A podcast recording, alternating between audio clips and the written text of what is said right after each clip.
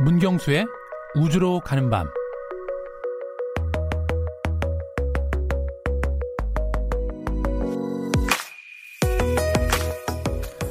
아폴로, 엔데버, 큐리오서티 우리에게 친숙한 우주 탐사선의 이름입니다. 그런데 우주선의 이름을 보면 몇 가지 규칙이 있어 보입니다. 신화 속 인물도 존재하고 탐험에 어울릴 법한 도전, 호기심 같은 단어가 등장합니다. 그런데 말입니다. 우주선의 이름은 누가 짓는 걸까요? 우주과학자나 우주 비행사들이 우주의 목적에 맞게 정하지 않을까요? 네, 우주선은 저마다 개성 넘치는 이름을 갖고 있습니다. 과학자가 목적에 맞게 이름을 짓기도 하지만 일반인이 참여하는 경우도 많습니다. 때마침 올여름 발사될 나사의 화성 탐사선의 이름이 지난주에 정해졌는데요.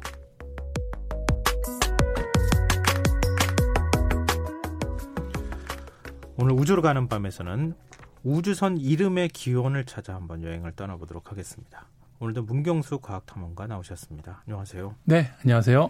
요즘 무슨 일이 있으세요? 왜 점점 멋있어지시는데요? 아, 그럴 리가요. 어, 헤어스타일도 네. 굉장히 멋있어지셨어요. 지금 일이 없어서 좀 쉬고 있다 보니까. 아, 오히려 일하실 때 더 멋있어 보이셔야 되는데 아, 어, 굉장히 약간 좀 뭐라 그럴까요? 나사 연구원을 만나는 듯한 느낌? 그런 아직, 느낌이 드는데요. 아직 늦지 않았을까요? 어, 아직 안 늦었습니다. 얼마든지 네. 아, 이미 뭐 나사 연구원 반열에 오르신 아, 거나 다름없는 거 네. 아닌가요? 아, 저도 좀 따라했으면 좋겠는데 못 따라했으면 안타깝습니다. 제가 어렸을 때 만화 영화를 보면요. 네. 뭐 우주선 같은 뭐 우주선이라고 말하기에는 좀 애매할 수는 있겠지만 네. 음, 우주로 날아가는 그 우주 비행선 같은 거 많이 있었잖아요. 많이 있었죠. 네. 어떤 별인지 모르지만 별에 막 가는 그렇죠. 그런 거. 근데 그런 거 우주선 이름 보면 승리호, 그렇죠. 스타호. 네. 굉장히 직관적이잖아요. 그렇죠. 근데 이런 직관적인 이름은 아닌 것 같아요. 최근에 짓는 이름을 네, 보면. 맞습니다. 네. 이런 우주선 이름은 누가 짓는 겁니까? 네, 일단 저도 그게 너무나 궁금해서 네, 오늘 좀 주제를 정해 본 건데요. 네. 어, 일단 그 몇 가지 패턴이 패턴이 보이더라고요. 어, 일단 그 우주 개발 초기에는 네. 신화 속 인물이나 태양계 행성의 이름을 주로 썼습니다. 음. 뭐 이를테면 아폴로 같은 것도 그렇고 네. 또 머큐리 음. 같은 것도 네, 네. 태양계에서 가져온 거죠. 자, 그리고 이제 그 뒤에는 또 숫자가 많이 붙었습니다. 이를테면 뭐 아폴로 1호부터 2호, 3호, 17호까지. 그건 뭐 같은 그렇죠. 그거니까. 같은 맥락이니까. 예. 네, 그런데 일단 그 아폴로로 대표되는 냉전 시대 이 우주 경쟁이 끝난 다음부터는 어 천문학자의 이름을 많이 붙이기도 했고요. 음. 어 그리고 이제 화성 탐사 시대가 본격적으로 열리면서 이제는 자국민한테 공모를 통해서 네, 그렇게 이름이 지어지는 경우가 어 지금까지 계속 이어져 오고 있습니다. 아. 아무래도 좀 민주주의가 발전하면서 많은 분들의 집단 지성을 통해서 그렇죠. 어, 짓는 그리고 또, 또 많은 분들의 관심을 유도할 맞습니다. 관심입니다. 네. 아, 나도 한번 뭐 줘볼까 이렇게 그렇죠. 관심을 갖다 보면은 네. 화성에 우리가 우주선을 보내고 있어, 네. 탐사선을 보내고 있어라는 사실이 자연스럽게 홍보가 되니까. 그렇죠. 어, 여러 가지 하여튼 시대가 변하면서 목적이 다 있었던 것 같은데 네. 올여름 발사 예정인 나사 화성 화성 탐사선. 네. 우리가 마스 2020 프로젝트라고 그렇죠. 했잖아요. 네. 그 탐사선 이름도 정해졌다고 해요. 네, 그 지난주 금요일에 이 마스 2020의 공식 이름이 어 마스 2020은 프로젝트 명이었고요. 네. 공식 이름이 퍼서비어런스. 어, 어려워요. 네, 퍼서비어런스. 네, 퍼서비어런스인데 네. 어, 우리말로 해석하면 인내라는 뜻입니다. 네, 인내심이 얇다는 아, 인내. 아, 그런 뜻이었어요. 네, 그런 이게? 뜻인데요. 예. 어, 일단 뭐 많이 소개해 드렸지만 이 퍼서비어런스는 뭐 큐리오서티 그리고 뭐 스피릿, 오퍼튜니티 그리고 인사이트와 같은 이 화성 탐사의 계보를 잇는 네, 그런 음. 탐사선의 종류고요. 어, 올 8월에 발사를 해서 내년 2월에 네, 화성에 도착을 하는 것을 목표로 하고 있기 때문에 네. 어, 그만큼 이번에 그 퍼서비어런스 이 이름 공모에 어, 미국 내 국민들의 관심이 어마어마했다라는 거죠. 근데 왜 하필이면 인내라고 졌을까? 누가 졌길래 그럴까? 네. 궁금한데요? 그렇죠. 네, 네. 많은 분들이 궁금해 하실 텐데, 어, 일단 그 나사가 작년 9월 달에 시작해갖고, 어, 미국 전역에 유치원부터 어, 12학년까지 학생들을 예, 대상으로 해서 우리 어, 식으로 말한 고등학생 어, 중학교 한 1학년까지입니다. 중학교 1학 네. 아, 6년 아, 그렇죠. 네, 네, 네. 어 그렇게 이제 에세이 콘테스트를 그 개최를 했는데 어 약 2만 8천 개 정도의 이 이름에 관련된 에세이가 어, 제출이 됐고요. 네. 그리고 최종 그 영예의 대상은 버지니아주 레이크 브레덕 중학교에 재학 중인 알렉산더 매더가 만든 이 퍼서비어런스한테 돌아간 거죠. 아 그게 그 단순히 네.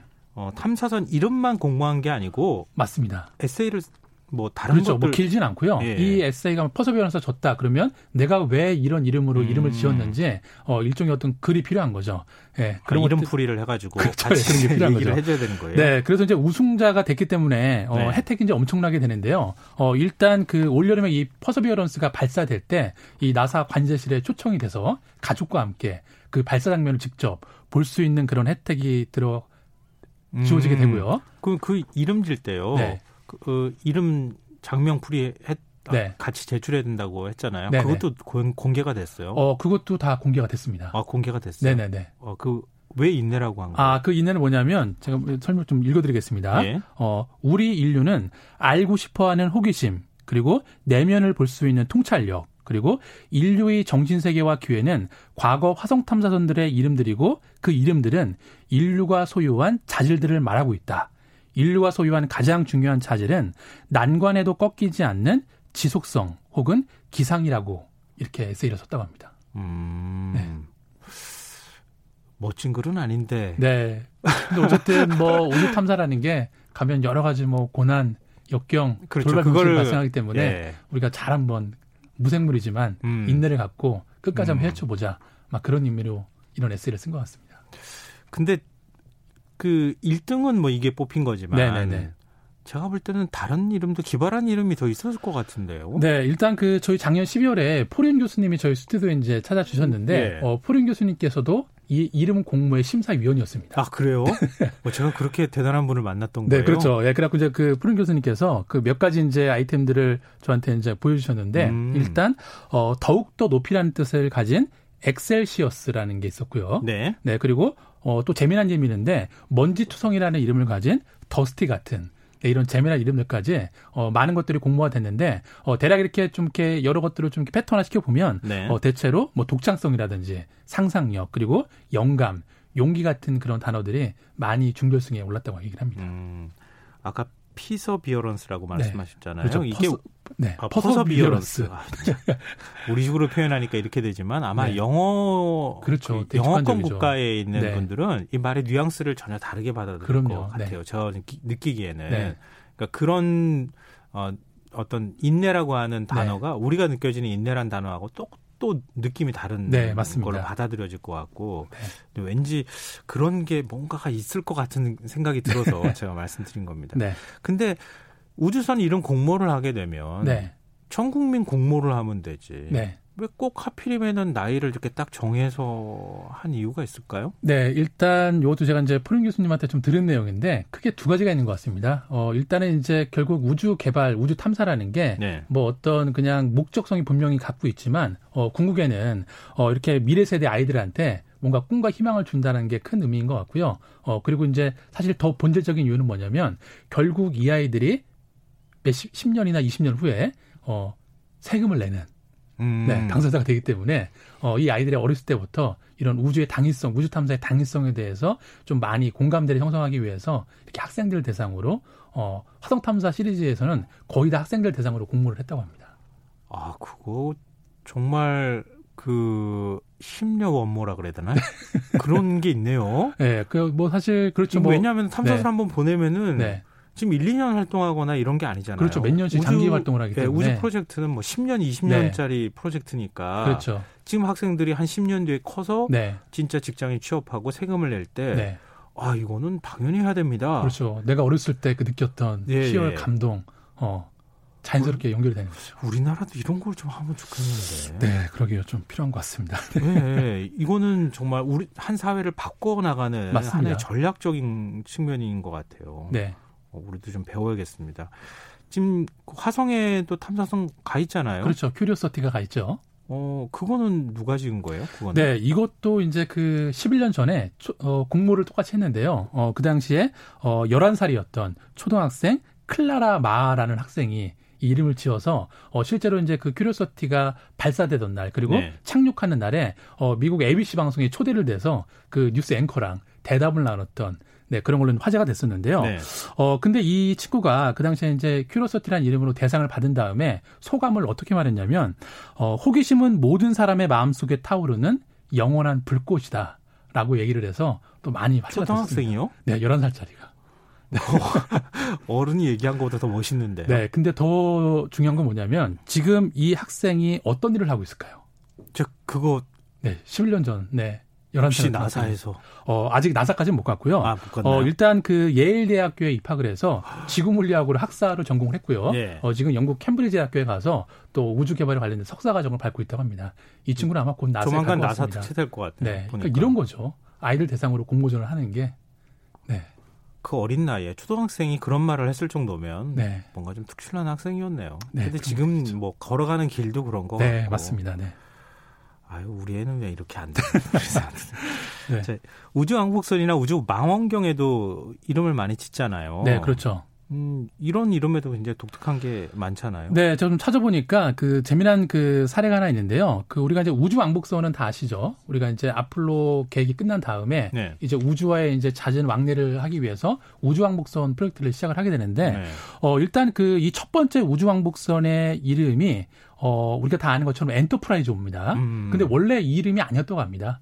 아, 어, 그래요? 네, 국가에서 이 네. 나사 조직에서 첫 번째 이름을 컨스티튜션 즉 헌법이란 이름으로 지었대요. 왜요? 어, 아무래도 이제 그 당시에 뭔가 상징적인 의미가 있겠죠. 음. 네, 그런데 어, 영화 스택, 스타트렉의 팬들이 어, 이거는 이걸로 지면 안 된다. 네. 어, 그래서 백악관에 대규모 투서를 보내갖고 결국 스타트렉에 나오는 엔터프라이즈호의 이름을 따라서 우주항공선 이름이 바뀌었다고 합니다. 사심이 껴 있는데요. 네. 그리고 네. 이제 그 뒤에 발사되는 우주 왕복선들의 이름을 봐도 뭐 챌린저호, 디스커버리호, 엔데버, 엔데버호 같은 이름들이 콜롬비아. 있는데 콜롬비아도 있죠. 예, 콜롬비아. 네, 근데 있죠. 이 이름들의 공통적인 건 뭐냐면 어 대항해 시대에 쓰였던 그런 그 범선들. 네, 그것들의 음. 이름을 채용한 거죠. 그러니까 이런 광활한 대항을 헤쳐나가던 이 범선들처럼 예, 우주를 이제 대항해 하라는 거죠. 어, 그것도 네. 멋있네요. 그렇죠. 그 역사적인 배경이 이제 깔려 있는 그런 이름도 많았고. 네. 이름 얘기만 이렇게 들어도 이렇게 흥미로운 그러니까요. 얘기들이 다 숨어 있네요. 네. 세상에 이렇게 사소한 것처럼 느껴지지만 그렇지 않은 것들이 굉장히 많습니다. 네. 근데 국내에서도 네. 뭐 로켓이나 위성의 이름을 이렇게 공모하는 그런 게 있나요? 네, 일단 그 대표적으로 이제 위성들은 사실 공모까지는 안 했고요. 네. 그 로켓 발사체는 이제 우리나라도 공모를 했었는데 어 일단 그 나로 우리가 처음 발사됐던 그 나로호가 대표적으로 어 이제 한국형 발사체 이름 음. 국민 공모를 통해서 이제 나로호라고 지었는데 네. 어또그 그, 그, 굳이 연관성을 찾는다라면 이 나로호가 발사된 그 발사체가 있는 그 현장이 외나로도잖아요. 음. 네, 그거랑도 또 네. 이게 라임이 맞아서 네, 그렇게 결정이 됐고 어 그리고 이제 그 뒤를 이을 차세대 한국형 발사체 이름도 공모를 했는데 네. 이때는 거의 만 건 이상의 네, 국민의 아이디어들이 접수가 됐고 어 경상대에 다니던 한 대학생이 붙였던 누리호라는 이름이 선정이 돼서 아, 누리호, 네, 나로호, 누리호, 누리호, 그렇죠. 예. 네, 그렇게 발사가 되는 거죠.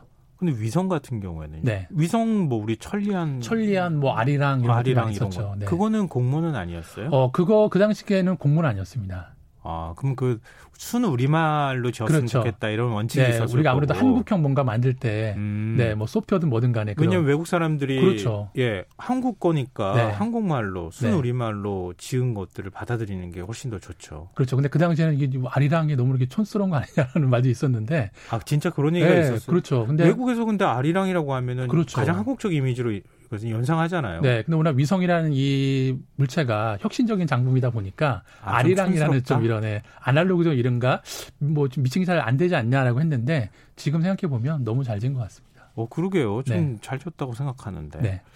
근데 저 지금까지 이렇게 이름 네. 지은 것 중에서 탐험가님이 가장 좋아하는 우주 탐사선 이름. 네.